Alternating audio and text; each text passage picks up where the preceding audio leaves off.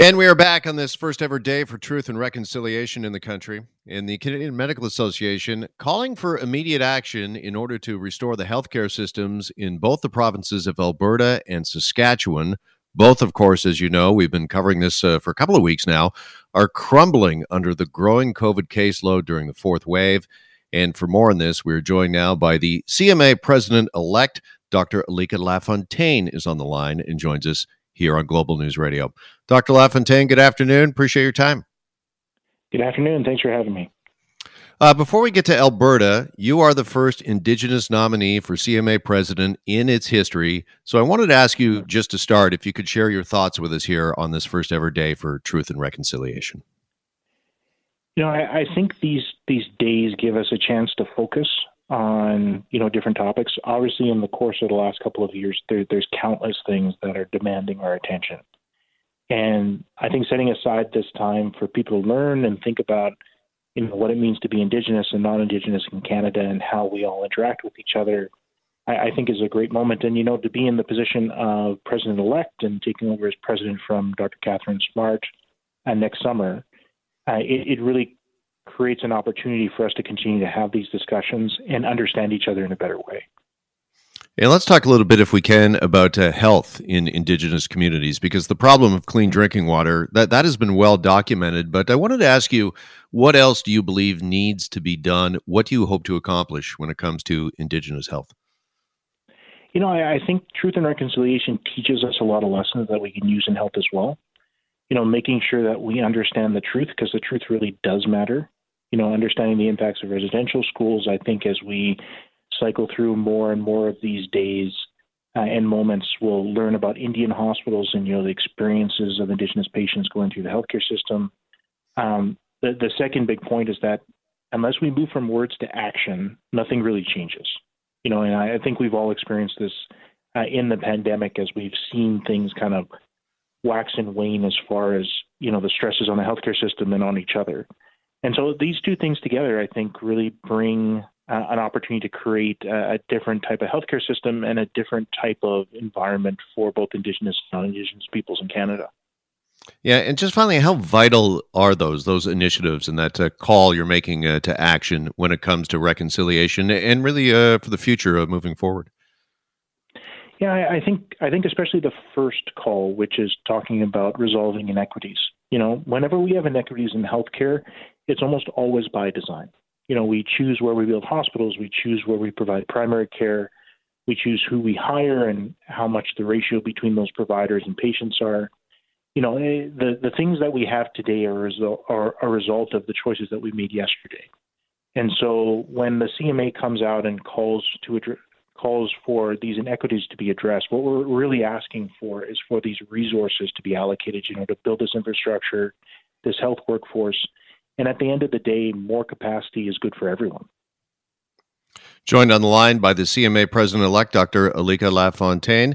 Uh, I want to shift next, if we could, to the uh, pandemic because the Canadian Medical Association is out saying that extraordinary measures are needed now in both Alberta and Saskatchewan.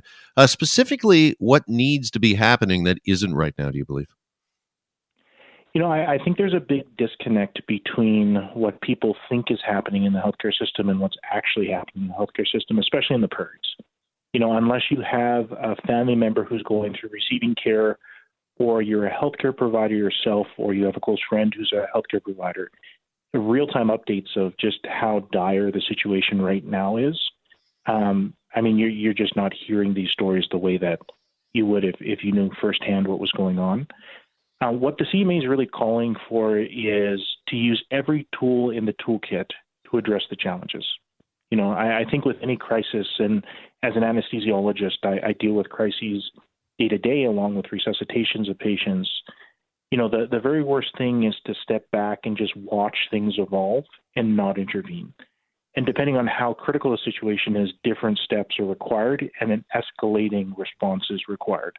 And I think that the situation that we have in Alberta and Saskatchewan in particular is is really a place where we now have to call for lockdowns. We need to make sure that we push for people to become uh, vaccinated, to have certain situations where people have mandatory vaccinations, especially within the healthcare system, you know, and pull out all the other tools that we know have worked in previous waves.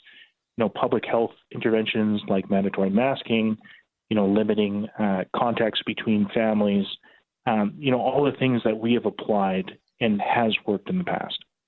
Yeah, can I ask you specifically about these so-called fire breakers, and basically would be uh, another total and complete uh, lockdown for either Alberta and or Saskatchewan. You know, we're hearing that from the medical uh, community in both provinces, hearing that from your organization, the Canadian Medical Association. Uh, is it falling, do you think, on deaf ears? Uh, decision makers not acting on this. Well, you know, one of the things that is common within you know, uh, among healthcare workers is that when there's a problem, like we speak up and we we share what we know has worked in the past. Um, I think that there needs to be a transition between talking about ideology and theoreticals to now the logistics of how we're actually going to solve the problem. And we know that these fire breakers, these circuit breakers, where we pull out all the tools in our toolkits, lockdowns are a part of that, are effective at confronting these waves. And with the way that COVID is spreading with these variants, um, and the way that it's affecting demographics that it didn't affect in previous waves, you know, younger younger patients, children, are coming in sick and in greater numbers than we we ever could have anticipated. Um, it is important just to be honest with the population about what actually needs to happen. And the question is not whether or not we'll need to have these measures. The question is when. Well, that was my very next question to you. Is the time even past, uh, perhaps? Is it too late to, for one of these fire breakers or circuit breakers? You know, uh, there, there's this common idea out there that if we just let COVID run rampant and everyone gets infected, that we'll work our way through a wave, that we'll develop herd immunity. And my response to that is that there's not really a jurisdiction in the world that's been able to achieve that in that way. You know, we always need to have decisive political leadership to lead us through these waves. And this wave is no different. And so we could have made better decisions in the past. I mean, that's been acknowledged by, you know, both premiers in Alberta and Saskatchewan. The, the question is, is what are you going to do now? And I, I, the call from healthcare workers will continue to be the only thing that will lead us through this wave is decisive political leadership that uses every tool available to us. I want to mention as well, you're joining us from Alberta. You're based in uh, Grande Prairie, Alberta. And can you just finally give us a firsthand account of what it has been like, what you've seen with your own eyes, uh, how your fellow doctors, healthcare providers, how they're feeling right now at this moment? You know, I, I trained I trained in Saskatchewan. I was born in Regina, so did my medical school and my residency in anesthesia at the University of Saskatchewan. I've been up in Northern Alberta for more than 10 years I've never could have anticipated this ever happening in a first world healthcare system. Um, the requirements that we've had to reallocate resources from places that have always been core parts of the healthcare system, um, especially in the area of surgery where I work, uh, is is at levels that that you would never you would never have even questioned could be possible. You know, here in Canada.